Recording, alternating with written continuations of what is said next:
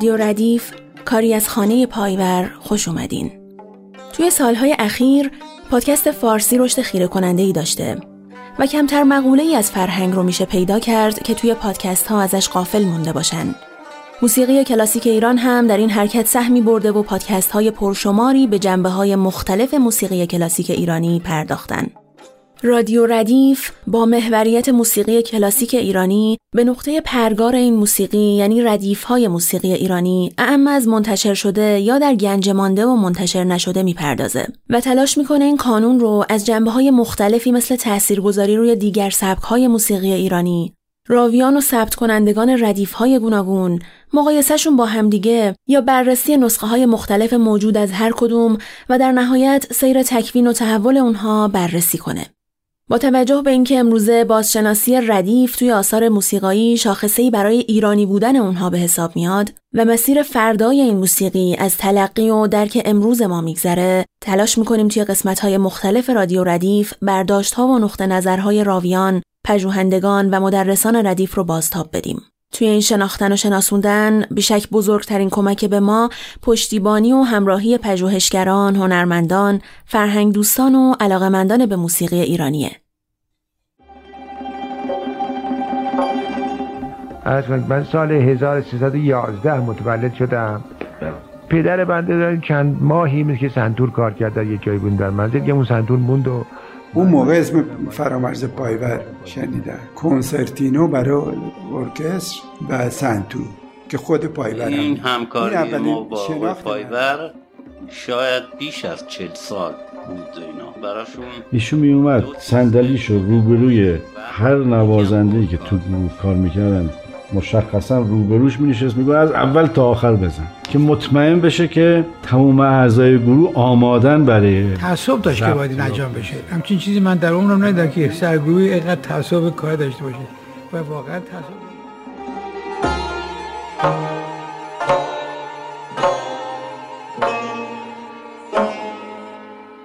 سلام. به رادیو ردیف خوش اومدید. من عباس سیدینم نویسنده این پادکست و میزبان شما در فصل اول رادیو ردیف. تو فصل اول رادیو ردیف از خلال اسناد و آثار باقی مونده از استاد فرامرز پایور می‌خوام نگاهی بندازم به زندگی و آثار ایشون و همینطور به تاریخ معاصر موسیقی ایرانی. رادیو ردیف کاری از خانه پایور مرکزی برای نگهداری، پژوهش و انتشار اسناد موسیقی. وبسایت خانه پایور رو ببینید با آدرس payvarfoundation.org تا با فعالیت ها و محصولات این مرکز بیشتر آشنا بشید. خانه پایور تا امروز پنج اثر از بین اسناد و دستنویس های فرامرز پایور منتشر کرده. راز و نیاز، هنگام می، شب نیشابور، افتخار آفاق و قطعه‌ای برای سه‌تار و ارکستر. برای پنج نفر اولی که این پنج مجموعه را از سایت خانه پایور خریداری کنن، سی درصد تخفیف و ارسال رایگان در نظر گرفتیم. برای استفاده از این تخفیف موقع خرید کد تخفیف ردیف R A D I F رو وارد کنید. همینطور توی وبسایت می‌تونید عضو بشید و به اسناد این آثار هم دسترسی پیدا بکنید. بعد از این مقدمه ها بریم سراغ قسمت چهارم و بخش آخر از فصل اول رادیو ردیف.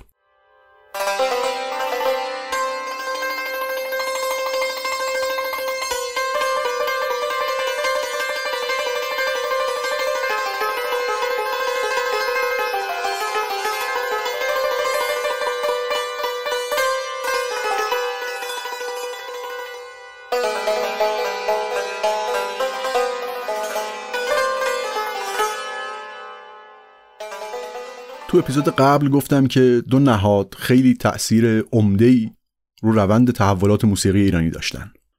یکی کانون چاوش و یکی هم مرکز حفظ و اشاعه. همینطور گفتم که یک روایت تاریخی درباره این دو نهاد وجود داره. روایتی که اغلب هم اعضای این دو مرکز که یه هسته مرکزی رو تشکیل میدن در طول سالیان تعریف و نقل کردن و امروز به عنوان روایت رایج از تحولات تاریخ معاصر موسیقی ایرانی تقریبا پذیرفته شده. یه تذکر همینجا لازمه. تو این پادکست بیشتر ماجرای تحولات رو داریم از زاویه موسیقی و موسیقیدان ها می‌بینیم. اما همیشه باید یادمون باشه که اینا همه بخشی از یک مجموعه بزرگتر از تحولات بوده. یعنی مثلا صحبتهایی که تو اپیزود قبل از اون مصاحبه اول انقلاب نقل کردم این نمود جریانای بزرگتریه که توی فضای موسیقی ایرانی به این شکل خودشون رو نشون داده. برگردیم به اون روایت رایج. این روایت همونطور که تو اپیزود قبل گفتم میگه که در دوره پهلوی موسیقی ایرانی داشت از بین می‌رفت یا دست کم وضع خوبی نداشت. اولا داشت فراموش می‌شد و ثانیا داشت منحرف می‌شد و تشکیل مرکز حفظ و اشاعه و بعد در دنبالش کانون چاوش راهی را ایجاد کرد که این سنت های فراموش شده و در حال تخریب و انحراف دوباره احیا بشن. تو اپیزود قبل خیلی مختصر به این اشاره کردم که بخشی از این انتقادها ریشش توی اختلافات ایدئولوژیک و سیاسی جامعه روشنفکری ایران با نظام پهلویه. اما ریشه خود این انتقادها کجاست؟ مخصوصا اینجا تمرکزمون روی موسیقی ایرانیه و موسیقیدانهایی که امروز به عنوان نسل مرکز حفظ و اشاعه شناخته میشن. اینکه امروز با نگاه به گذشته اون انتقادها به وضعیت موسیقی ایرانی چندان موجه به نظر نرسه این یه مسئله است. اما سوال اینه که خب اون موسیقیدان ها اونا چی می‌دیدن و چطور فکر می‌کردن که چنان انتقادهایی داشتن؟ یا به عبارت دیگه چه ایده ها و جریان های فکری دست به دست هم داده بود که موسیقیدان ها منتقد وضع فعلی بودن؟ یعنی می‌گفتن موسیقی ایرانی منحرف شده یا رابطش با مردم از دست رفته. و باز البته باید بگیم تو هیتای فرهنگی دیگه هم روندهای کم و بیش مشابه رو می‌تونیم پیدا بکنیم. این یعنی منظور کسایی که می‌گفتن موسیقی با جامعش ارتباطش قطع شده چی بود؟ تو اپیزود قبلی هم این ادعا رو از یک زاویه‌ای بررسی کردم. گفتم که از یه طرف می‌بینیم که موسیقی دستگاهی در قالب برنامه های رادیویی و اجراهای زنده کاملا حضور داشته و از طرف دیگه هم تا قبل از ظهور رادیو موسیقی به شکل کلاسیکش هیچ وقت موسیقی بدنه مردم نبوده. اصلا دسترسی عمومی به موسیقی اونقدرها نبوده. درست به دلیل مسائل تکنولوژیک. پس شاید بگیم این ادعا که رابطه موسیقی با بدنه اجتماع قطع شده بود ادعای درستی نیست. اما باید دقت بکنیم که این ادعا یعنی ادعای قطع رابطه موسیقی با بدنه مردم یک معانی ضمنی در خودش داره. فرشاد توکلی پژوهشگر و منتقد. ما این مسئله ارتباط با جامعه رو از حدود دهه سی می‌بینیم. مجله موزیک که به نظر میاد در اون موقع جزو پیشروهای موسیقی بوده توی حوزه مطبوعات این نوشته ها رو تو خودش منعکس می‌کنه. وقتی تو مجله موزیک دقیق میشیم می‌بینیم که نقد های خیلی تندی به موسیقی رادیو دارن و در اونجا شما مدام می‌بینین که میگن باید موسیقی با جامعه همراه باشه. اما اونجا چی میگن؟ منظورشون از این گزاره تا حد زیادی اونطور که از نوشته ها برمیاد. می‌بینیم اینه که یک تئوری دارن که جامعه از یه جایی شروع میشه. جامعه انسانی میاد به سوی یک جامعه آرمانی میره که در نهایت باید همه چیز درش به صورت خیلی سعادت بخشی باشه.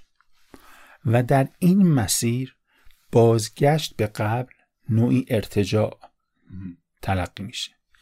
و همراهی با جامعه در واقع یک عبارتی یا ترکیبی است برای گفتن همراه شدن موسیقی با مراحل پیشرفت جامعه.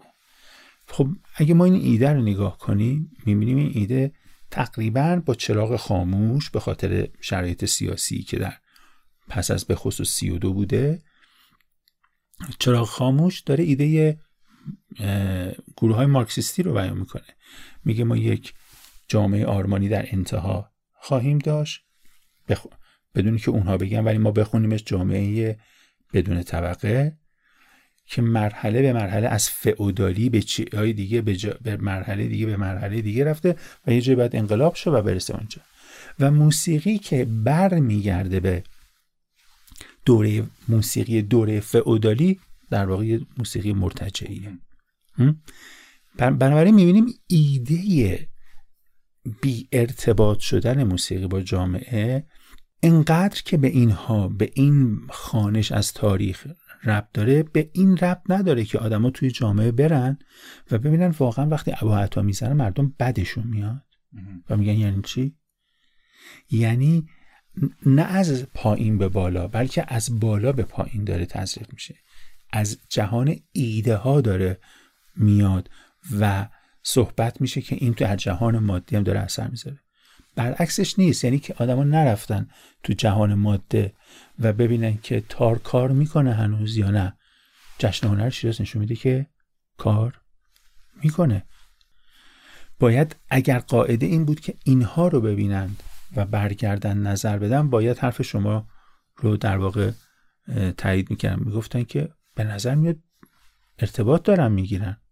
حداقل گروه های مهمی از آدم ها دارن ارتباط می‌گیرن.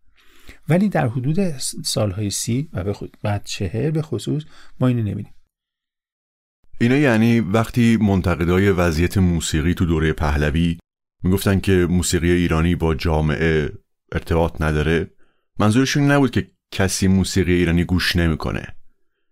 چون همونطور که دیدیم موسیقی ایرانی هم داشت خیلی خوب اجرا می‌شد و هم داشت خوب شنیده می‌شد.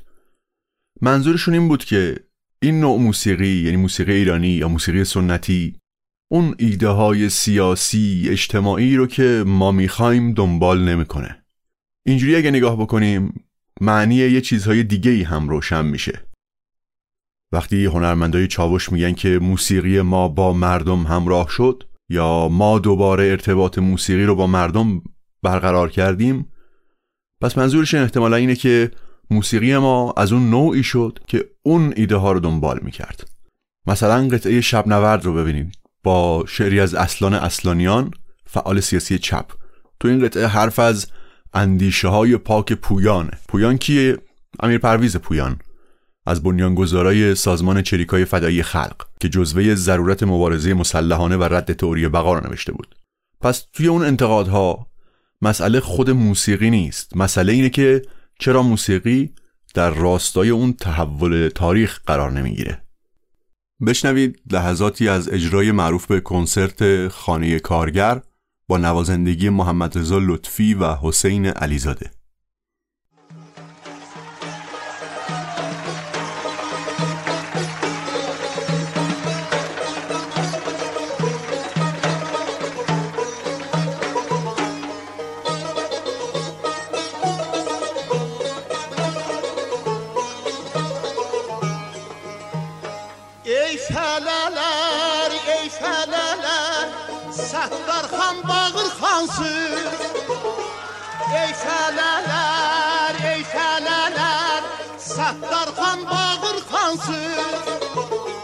Düşen bilir hem babeksiz hem heyderem olacak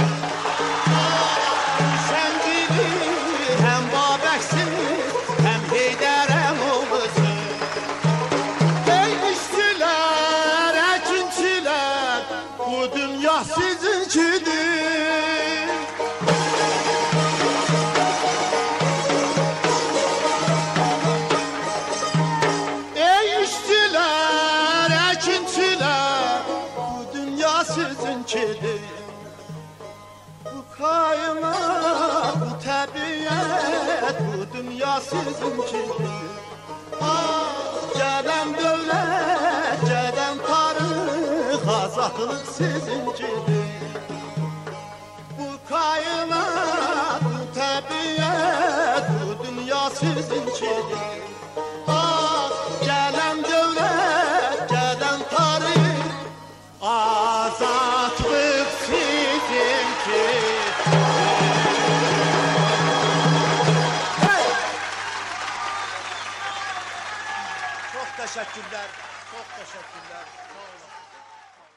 موضوع و انتقاد دیگه این بود که موسیقی سنتی داشت منحرف می‌شد. یا به بیان دیگه موضوع غرب زدگی. یا همون مسئله از دست رفتن اصالت. اینا همه بیانهای مختلف یک مسئله است. این یعنی چی؟ تو دوره پهلوی حکومت به دنبال اجرای یه برنامه مدرن سازی از بالا به پایین بود. این تو جنبه های خیلی مختلف و متنوعی هم در جریان بود. از وارد کردن صنایع بزرگ بگیر تا توسعه مدیریت شهری و البته خیلی هیته های هنری و فرهنگی. تو فضای فرهنگ و هنر و مخصوصا موسیقی تو این سالا می‌بینیم که انواع مختلف موسیقی تو جامعه حضور دارن و هر کدوم به فراخور نوع مخاطباشون تو رسانه های گروهی که همون رادیو و تلویزیون هستن یه برنامه هایی دارن. من جمله انواع موسیقی مردم پسند. در بین انواع هنریتر و خاصتر موسیقی هم یک تکاپویی در جریانه و طرفدارا و اهالی هر نوع موسیقی از کلاسیک غربی تا کلاسیک ایرانی دارن کار می‌کنن. کارهای تجربی و آزمون و خطاها در جریان و آثار مختلفی داره عرضه میشه. بشنوید بخشی از موسیقی فیلم خروس ساخته واروژان سال 1352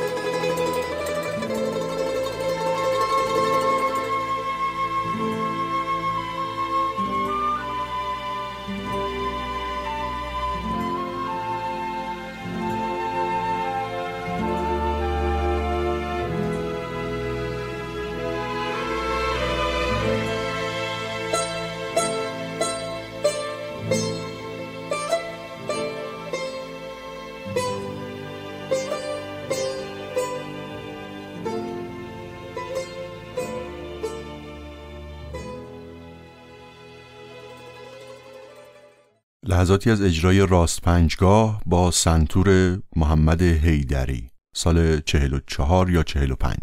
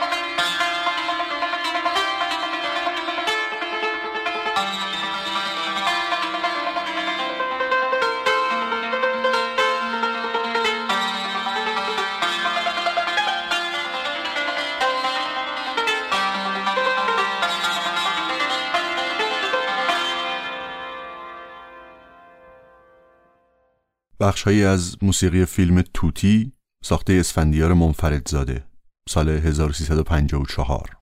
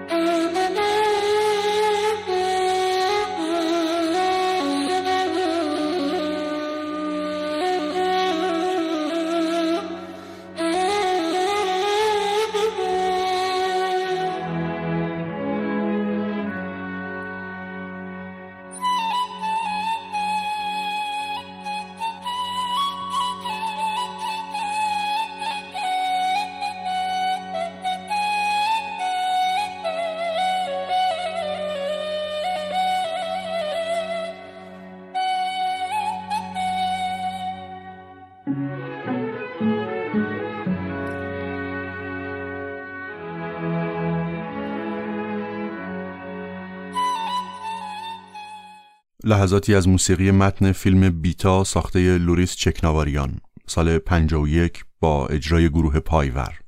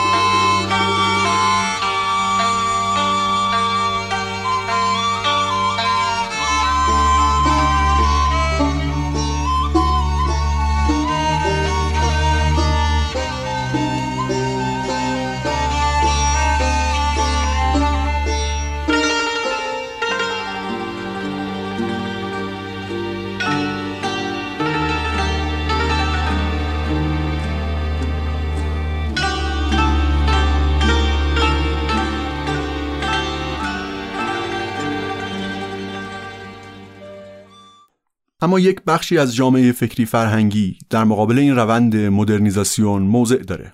بعضی با دستوری بودن و دولتی بودنش مشکل دارن. بعضی هم اصولا با ذاتش.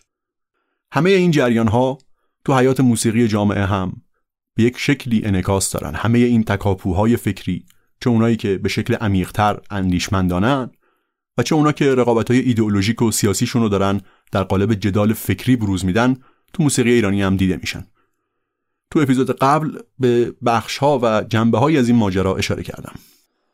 دو تا نکته مهم رو هم باید یادآوری بکنم. اول اینکه وقتی حرف از این تحولات وقتی می‌بینیم یک گروهی از موسیقیدان ها کنار میرن و یک گروه دیگه میان و ما به دنبال دلیل و علت این جابجایی نسلی هستیم باید حواسمون باشه که داریم از یک تحول بزرگ اجتماعی حرف می‌زنیم. حرف فقط این موسیقیدان یا اون استاد برجسته نیست. مثلا تو اپیزود قبل از مصاحبه با استادان لطفی علیزاده و شجریان نقل قول کردم. همونجا گفتم و باز باید یادآوری بکنم.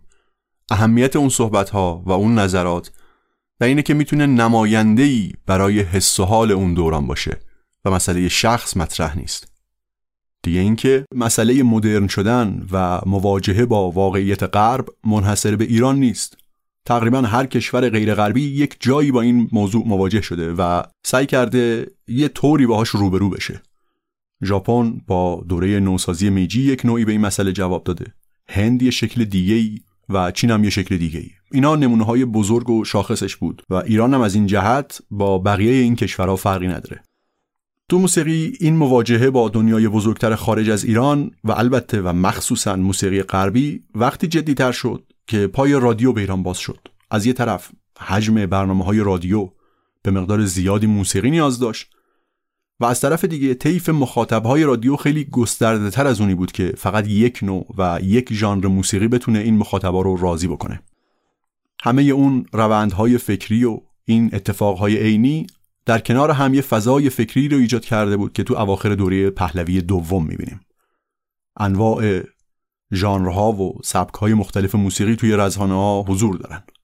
تو جامعه موسیقی یکی از جاهایی که این گرایش فکری منتقدان و حتی شاید مخالفای غربگرایی خودشون نشون میده تو شاگردای مرکز حفظ و اشاعه و بعدم تو شکلگیری مرکز چاوشه. و همونطور که گفتم با تقریب خوبی همه کسایی که بعد از انقلاب اوج گرفتن و فعال بودن و آثار درخشانی هم خلق کردن از مرکز حفظ و اشاعه اومدن.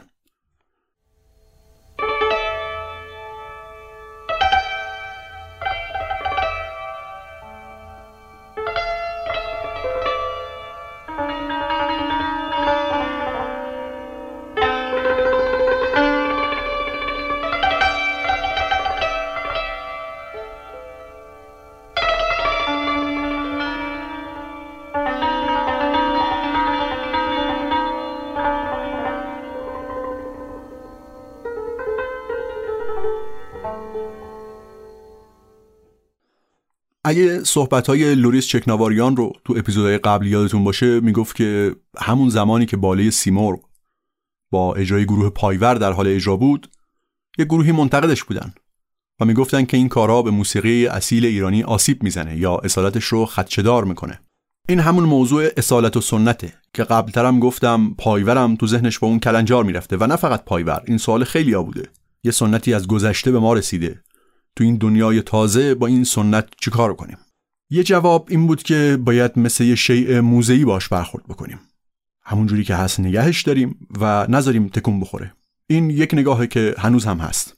یه بخشی از این نگاه رو تو ماجرای انتشار ردیف موساخان معروفی هم می‌تونیم ببینیم. حوالی سال چهل یک سلسله جلساتی تشکیل شد که قرار بود اساتید مختلف بشینن و درباره ردیف موسیقی دستگاهی تصمیم گیری کنن.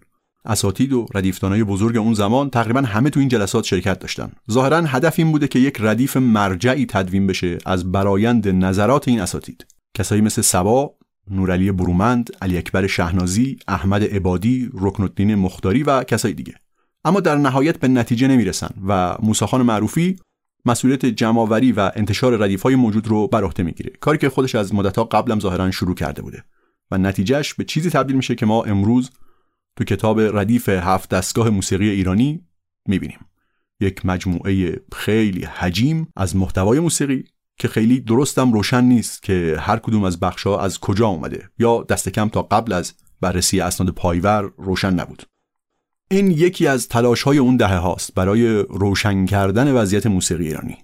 یعنی یه جواب اینه که یه مرجع و دایره المعارفی برای آموزش موسیقی ایرانی در قالب یک ردیف مرجع درست کنن این یکی.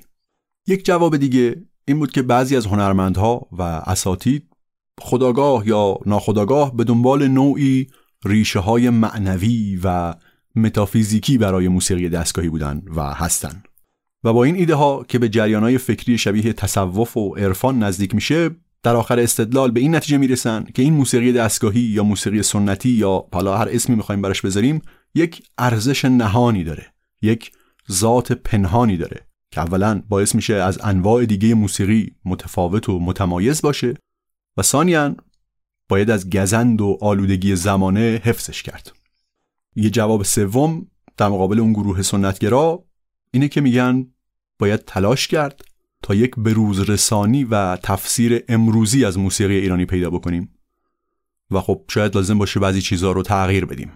حالا از یه طرف سیستم سیاسی پهلوی دنبال یک نوعی مدرن سازی از بالا به پایینه و از طرف دیگه تو سطح فرهنگی پروژه برجسته کردن هویت خاص ایرانی رو دنبال می‌کنه و ناخواسته با این تاکید منتقدای مدرن سازی رو تقویت می‌کنه. چطوری؟ اوایل دهه چهل کنگره جهانی موسیقی توی ایران برگزار میشه و یکی از اتفاقایی که تو حاشیه اون کنگره میفته اینه که فرانسوی ها ابراز تمایل می‌کنن تا یک کسی از ایران برای تدریس موسیقی بره فرانسه.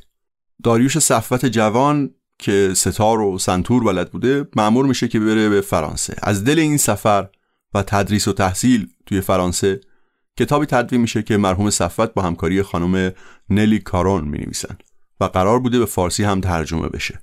نسخه از این کتاب از طریق سفارت ایران توی فرانسه به دفتر فرح دیبا ملکه وقت می‌رسه. اینا رو مرحوم صفت توی خاطراتش کتاب آرام و بیقرار نوشته.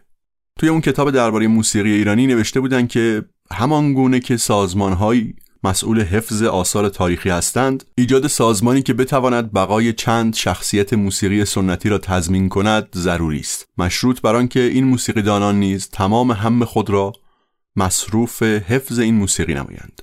این موسیقیدانان به برکت کنسرت ها و با وسایل سمعی و بسری می توانند موسیقی واقعی ایرانی را در دسترس عموم قرار بدهند. از طرف دفتر فرح هم به قطبی رئیس تلویزیون ملی نوشتن که این پیشنهاد رو پیگیری بکنه. قطبی هم دوباره سراغ خود صفوت میره و اینطوری ایده تشکیل مرکز حفظ و اشاعه عملی میشه. صفوت میگه ایده اصلی مرکز حفظ و اشاعه این بود که در واقع یک عده موسیقیدان بیاوریم وضعشان را تأمین کنیم ایشان بنشینند ساز بزنند. بعد از استادانی که هنوز زنده هستند و دار فانی را ودا نگفتند آن رموز موسیقی قدیم را یاد بگیرند و منتقل کنند به نسل بعد. این فکری بود که بنده داشتم. طرح اصلا روی این پایه برقرار بود. خود مرحوم صفوت گرایش خیلی جدی به عرفان و تصوف داشته. حتی جایی تو خاطراتش میگه که در یک مقطعی می‌خواستم استعفا بدم اما اون پیر یا مرشد یا راهنمای معنویشون بهش میگه که این کارو نکن و دکتر صفوت هم به این راهنمایی گوش می‌کنه.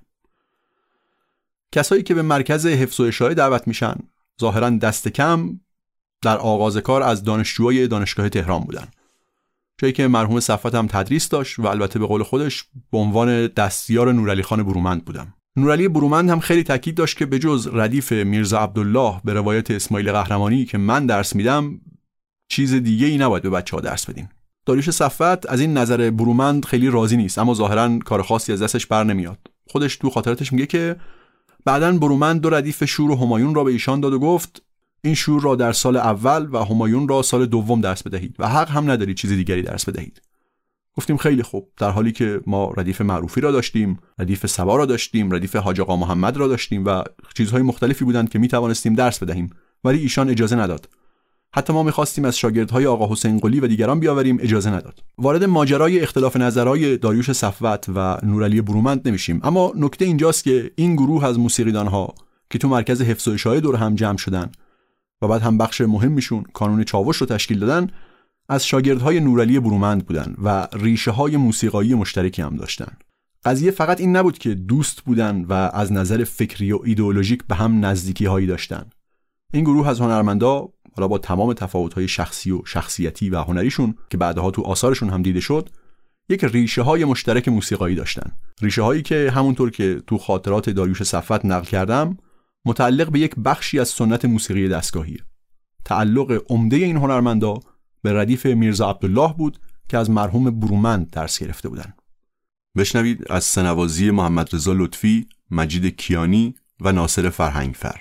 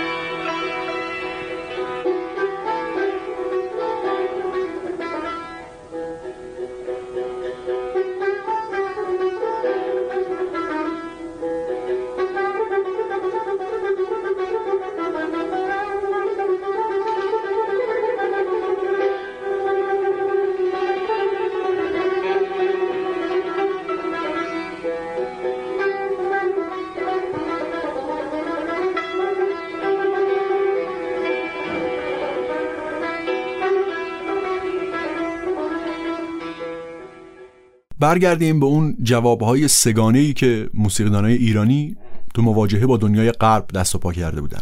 یک گروه می‌گفتن که میراث موسیقی ایرانی رو باید مثل یک شیء موزهی حفظ کنیم. یک گروه دیگه به دنبال یک ذات معنوی و ماورایی برای این موسیقی بودن و یک گروه دیگه هم حرف از نوآوری می‌زدن. وقتی به شکلگیری و بعد عملکرد مرکز حفظ و اشاعه و شاگرداش نگاه می‌کنیم هر ستای این گرایش ها و جواب ها رو بین اونا می‌بینیم. همون نگاهی که میگه باید موسیقی ایرانی رو حفظش کنیم و نذاریم تکون بخوره همونی که میگه باید برگردیم و ریشه های معنوی عرفانی این موسیقی رو حالا اگر فرض کنیم واقعا چنین ریشه هایی باشه برجسته بکنیم. و همون نگاهی که به دنبال نوسازیه. این تنوع نگاه و روی کرده بین موسیقیدان ها خب یک امر طبیعیه و نباید مایه تعجب بشه. مثلا مجید کیانی استاد سنتور به دوتا گرایش اولی نزدیکه یعنی حفظ بی کم و کاست و همینطور یک نوعی نگاه عرفانی. از طرف دیگه مرحوم محمد رضا لطفی تو دوره های مختلف کاریش هر ستای این گرایش های فکری رو نشون میده و هر زمانی بیشتر روی یک وجهیش تاکید داره. حسین علیزاده یا پرویز مشکاتیان هم بیشتر ظاهرا به دنبال نوعی نوگرایی از جهات مختلف هستند البته قضیه پیچیدگی های بیشتری داره و من فقط اینجا دارم یک مرور کلی می‌کنم. اینا رو فقط به عنوان چند مثال ذکر می‌کنم و طبیعتا آرا و نظرات و آثار هر کدوم از این اساسید رو باید با دقت و عمیق بررسی کرد تا بتونیم روند فکری و هنری اونها رو درک بکنیم. مثلا درباره هر سه نفری که اسم بردم لطفی علیزاده و مشکاتیان موضوع نوآوری و سنتگرایی در آثار اینها یک کلاف پیچیده‌ایه که به این راحتی نمیشه حکم کلی دربارشون داد. محمد رضا لطفی مخصوصا تو دوره های متأخرتر تاکید زیادی روی ردیف و مخصوصا ردیف میرزا عبدالله داره. حتی در سکنات شخصیش هم رد پای نوعی سنتگرایی رو می‌بینیم. از طرف دیگه بعضی آثار و نظراتش با سنتگرایی نمی‌خونه. از یه طرف معتقده که پایه و اصل موسیقی ایرانی تو بداه پردازیه. و سابقه طولانی برای این سنت بداه پردازی قائله.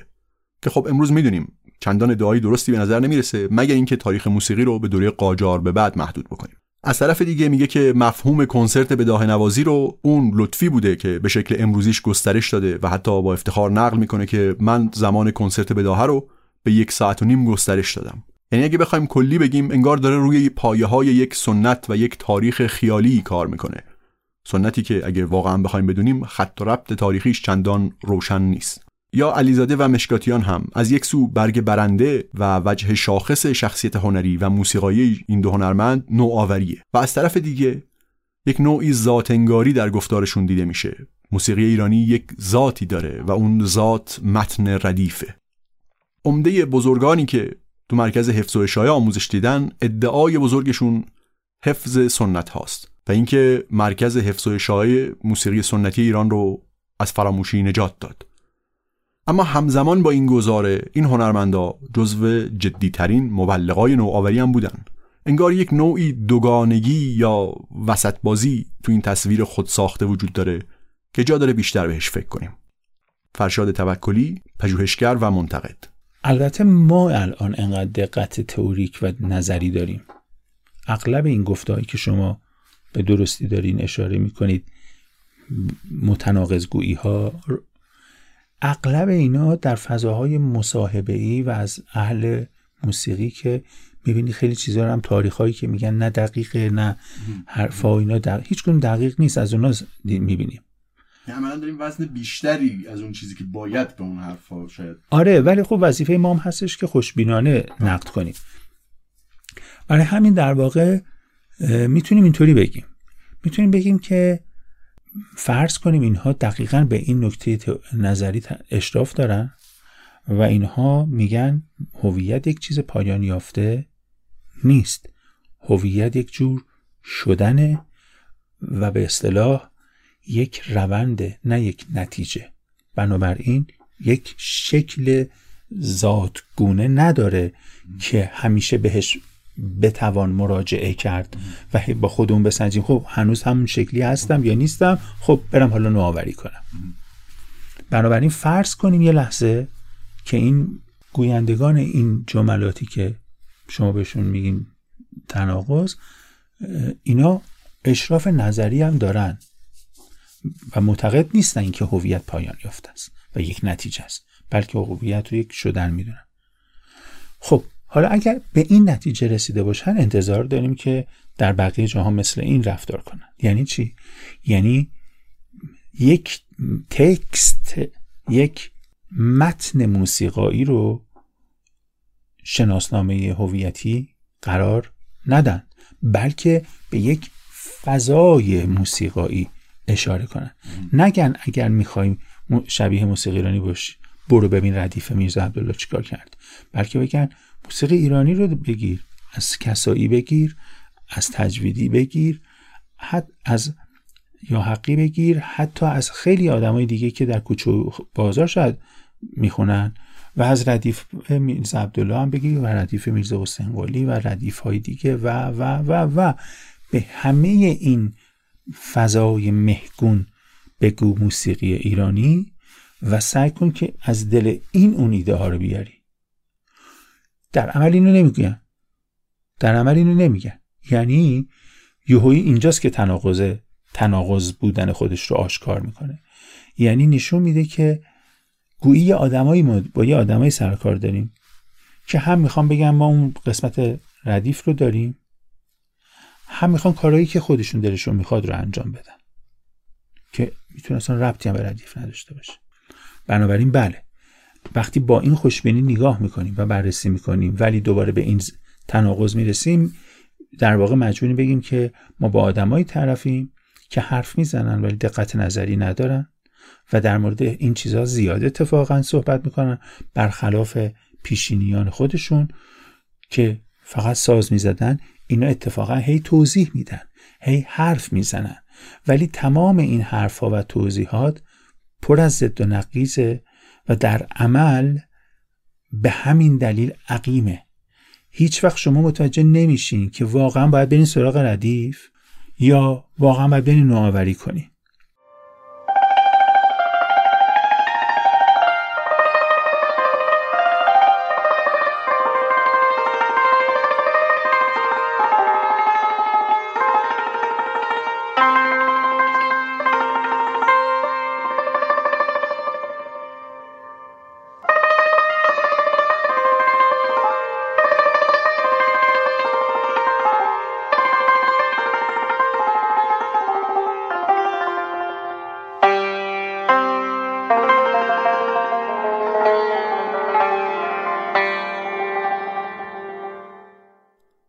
مخرج مشترک افکار این موسیقیدان های بعد از انقلاب رو شاید بشه این بدونیم که به دنبال یک ذات یا یک هسته مرکزی برای موسیقی ایرانی هستند. به نظر می‌رسه که اون اشتراکات سابقه آموزشی و همینطور نزدیکه های فکری حالا یا به عبارت امروزی ترش دشمن مشترک باعث شده که یک هویت گروهی بین این نسل از موسیقیدان ها ایجاد بشه. یک وجه این هویت همون نزدیکی های فکری ایدئولوژیک یا سیاسیه که تو اپیزود قبل به اونا اشاره کردم.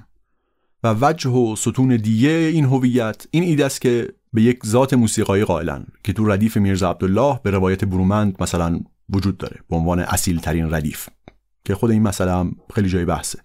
تو فعالیت های آموزشی و پژوهشی این موسیقیدان ها هم می‌بینیم که عمده تأکیدشون بر ردیف روایت برومنده.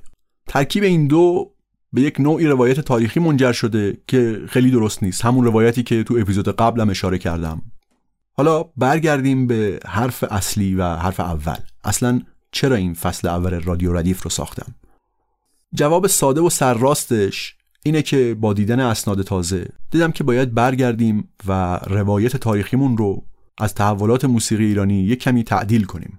وقتی من توی نوجوانی با موسیقی دستگاهی آشنا شدم این موسیقی رو با آثار محمد رضا لطفی، حسین علیزاده، پرویز مشکاتیان محمد رضا شجریان، داریوش طلایی و اساتید و هنرمندای دیگه شناختم که همگی از جریان حفظ و اشاعه اومده بودن. راستش خیلی طول کشید تا فهمیدم کسی به اسم جلیل شهناز هم هست و خب چه کشف بزرگی هم بود. یا تو اون سالهای نوجوانی حتی پایور خیلی به چشمم نیومده بود. اما برام سوال بود که چرا اینقدر دیر به شهناز، به پایور، کسایی یا اصلا کل نسل ویرون نوازا برخوردم. با این مرور تو فصل اول رادیو ردیف حالا شاید بتونم دلیلش رو بهتر بفهمم. هنوز سوالهای جدی رو باید جواب بدیم. مثلا هنوز هم کلی کار داریم تا خود محتوای موسیقی این دوره رو بررسی بکنیم و یه راهش و یه بخش مسئله تو ردیف های مختلفه. امروز به نوشته هایی دست پیدا کردیم که تا الان خبری از اونا نداشتیم. مثلا ردیف میرزا عبدالله به روایت ابوالحسن سبا. یا ردیف موسی معروفی که حالا با دیدن نوشته های پایور می‌تونیم مشخص بکنیم هر بخش و هر جملش از کجا اومده. یا بخشی از ردیف حبیب سمایی که پایور نوشته یا ردیف های دیگه ای که نوشته مثل ردیف آقا حسین قلی ردیف محمود کریمی بخشی از ردیف میرزا عبدالله به روایت برومند و همینطور ردیف میرزا عبدالله که لطف الله مفخم پایان به روایت ابوالحسن سبا نوشته. اینا تازه فقط خود متن ردیف های مختلفیه که تازه داریم می‌بینیم. در کنار اینا جنبه های دیگه ای هم هست. تحولات اجتماعی یا تحولات تکنولوژیکی که روی موسیقی ما تاثیر گذاشتن؟ سوال زیاده. و ما هم باید از پرکاری و خستگی ناپذیری پایور یه درسی بگیریم.